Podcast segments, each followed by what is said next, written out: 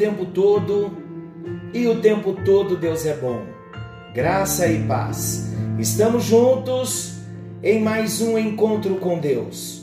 Eu sou o pastor Paulo Rogério e juntos nós estamos com um propósito: nos expormos à palavra, à ação do Espírito Santo para termos a nossa personalidade restaurada. Como tem sido maravilhoso permitir ao Espírito Santo que alcance a nossa alma. E quando falamos da nossa alma, nós estamos falando da mente, da vontade e das emoções. Eu renovo a minha mente, os meus pensamentos com a palavra de Deus. À medida que a minha mente é renovada com a palavra, a minha vontade estará rendida a uma mente renovada pela palavra. Não vou ceder ao pecado. E uma vez que a minha mente é renovada pela palavra, me direciono bem nas minhas vontades, fazendo em tudo a vontade de Deus, as minhas emoções se manterão guardadas, restauradas algo novo está vindo à luz. E nós estamos tratando nesse tempo sobre a conquista das emoções. Falamos de amargura, falamos da mágoa e agora entramos sobre o perdão, a necessidade de nós perdoarmos para não vivermos em trevas de acordo com a leitura que fizemos ontem de 1 de João capítulo 2, versículos 9 ao 11, que diz assim: Aquele que diz estar na luz e odeia seu irmão, até agora está nas trevas. Aquele que ama a seu irmão permanece na luz, e nele não há tropeço. Mas aquele que odeia seu irmão está nas trevas e anda nas trevas e não sabe para onde vai, porque as trevas lhe cegaram os olhos. Queridos, o odiar ao irmão é viver em trevas. Muitas vezes nós não admitimos a palavra odiar, mas nós amenizamos a palavra dizendo: não é tudo isso, eu só não passo na mesma ponte. Não é assim?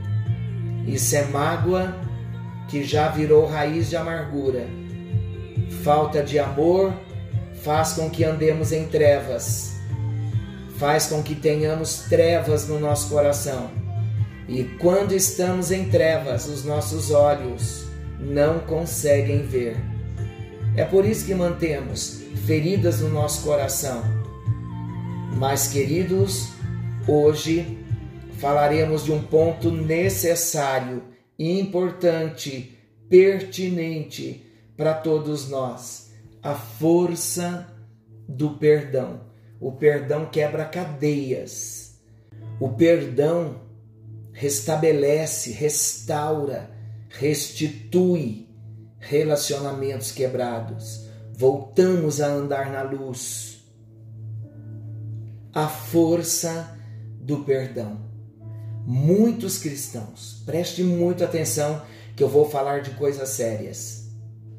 Muitos cristãos estão sendo atormentados por causa da falta de perdão.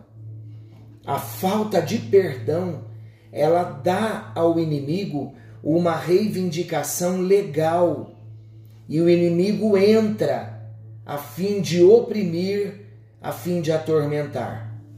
Amargura, que é o resultado da falta de perdão, é o terreno para a semeadura de toda obra do maligno.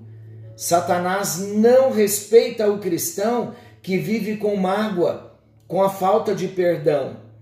O perdão é o caminho para a libertação de toda amargura. O perdão é o caminho para a libertação da mágoa e da ferida. É pelo perdão, queridos, que abrimos o caminho para Deus trazer à nossa alma a cura e a restauração. Logo, vamos tomar uma decisão de entrar no passado e perdoar todos quantos nos feriram e nos armar para que da próxima vez não guardemos mais o ressentimento. Liberaremos a pessoa antes que o diabo tome proveito daquela atitude, daquela palavra, daquela circunstância para nos destruir e assim estaremos vivendo em vitória, porque andar em perdão é andar em vitória. Há uma força tremenda no perdão.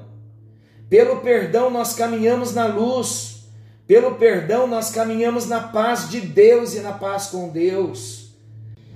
Andando em perdão, queridos, não há como o inimigo possa penetrar em nossa alma através das suas feridas, das suas acusações, das suas calúnias. Tal atitude, o perdão, preste atenção, liberará a bênção de Deus sobre nós, conservará o nosso coração em paz com Deus e deixará livres os que forem instrumentos dos esbofeteamentos de Satanás. Nós estamos lidando com uma conquista. Perdoar é ter as emoções sob controle, é ter as emoções conquistadas. Tome, portanto, uma decisão de sempre perdoar e declare: Eu vou me levantar e reinar no meio dos meus adversários. Não permitirei que o espírito da amargura me domine. Eu tenho a autoridade do nome de Jesus e eu vou usar essa autoridade do nome de Jesus para expulsar todo e qualquer intruso. A palavra de Deus vai entrar no meu coração e vai me purificar de toda a contaminação, de todos esses intrusos na minha alma. E a partir daí eu vou então encarnar a palavra de Deus até que as feridas do diabo não consigam mais entrar dentro de mim. Eu determino seguir o caminho do perdão a qualquer preço. Essa deve ser a nossa declaração. Aleluia! Declare novamente isso. Pare um pouquinho agora, volte e repita esta declaração. Mas não se esqueça que há oposição satânica. Já falamos sobre isso. É importante vocês voltarem no capítulo em que tratamos sobre a oposição satânica. Esta é uma batalha que precisa ser travada até a vitória final. Haverá contra-ataques, mas não desista. Novos hábitos são adquiridos pela repetição. Há uma lei de semeadura e ceifa ensinada na Bíblia. Portanto, liberte e seja libertado. Quando você liberta os que o ofenderam, o primeiro a experimentar libertação é você mesmo. Vamos ver o que Jesus diz sobre esse assunto? Ouçam, Lucas capítulo 6, versículos 37 e 38. Não julgueis e não sereis julgados, não condeneis e não sereis condenados, perdoai e sereis perdoados, dai e ser-vos-á dado, boa medida, recalcada, sacudida e transbordando vos deitarão no regaço, porque com a mesma medida com que medis, vos medirão a vós.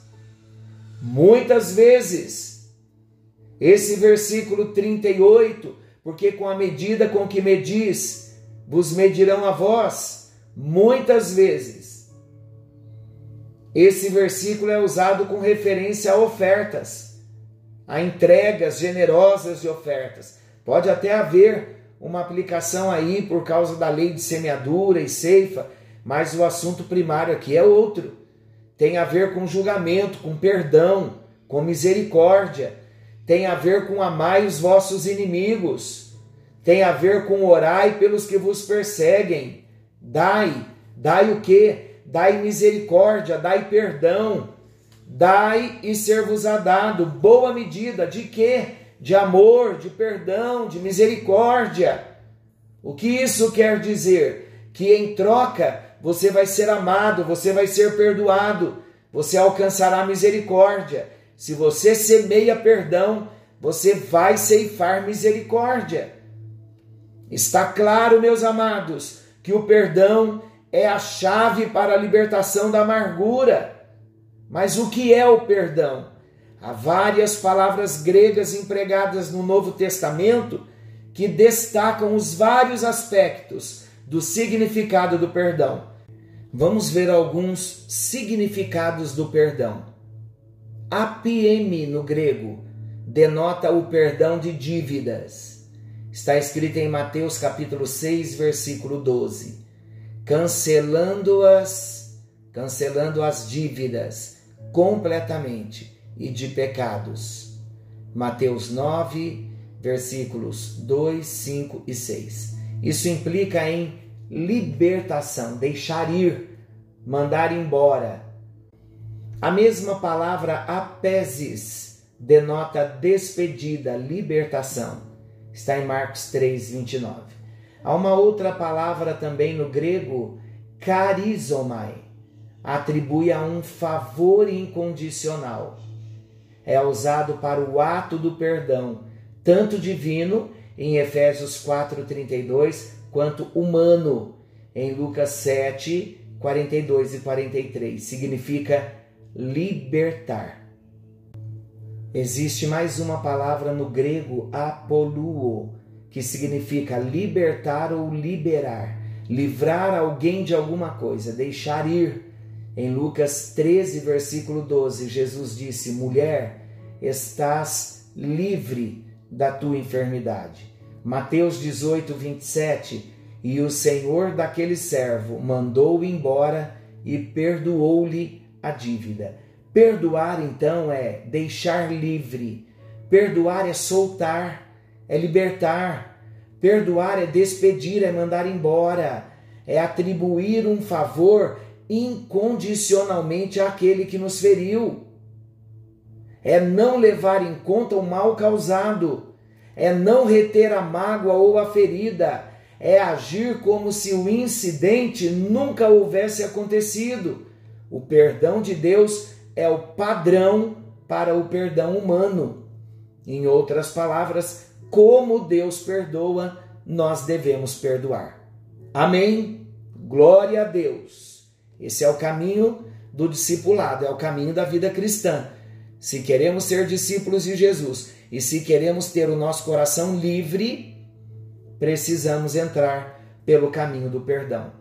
Agora, assim como o perdão liberta, abençoa, solta, deixa livre, liberta, a falta de perdão, ela prende ao passado. Agora preste muita atenção no que eu vou dizer. Quem não perdoa é prisioneiro do seu passado.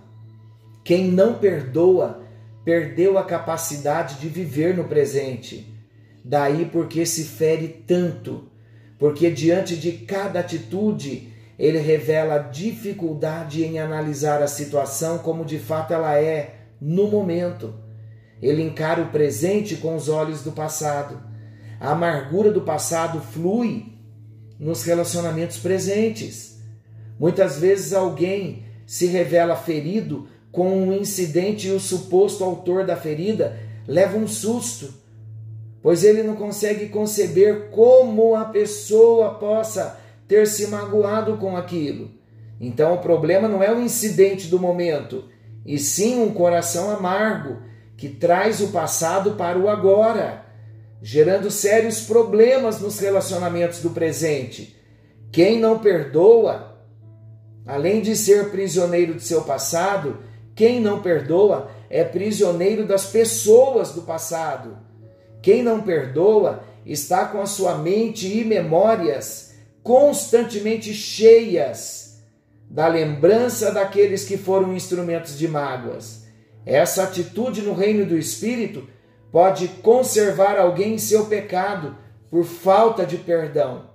Queridos, são tremendas as palavras de Jesus em João capítulo 20, versículos 22 e 23. Eu vou ler. Diz assim o texto da palavra de Deus: E havendo dito isto, assoprou sobre eles e disse-lhes: Recebei o Espírito Santo. Aqueles a quem perdoardes os pecados são-lhes perdoados, e aqueles a quem os retiverdes são-lhes retidos. Isso implica em que o perdoado está livre, porém, a quem não se perdoa é conservado em prisão. Vamos olhar para Jesus na cruz. Ele foi odiado, Jesus foi rejeitado, Jesus foi espezinhado, foi ferido, mas ainda assim ele soltou seus algozes ao dizer: Pai, perdoa-lhes porque não sabem o que fazem.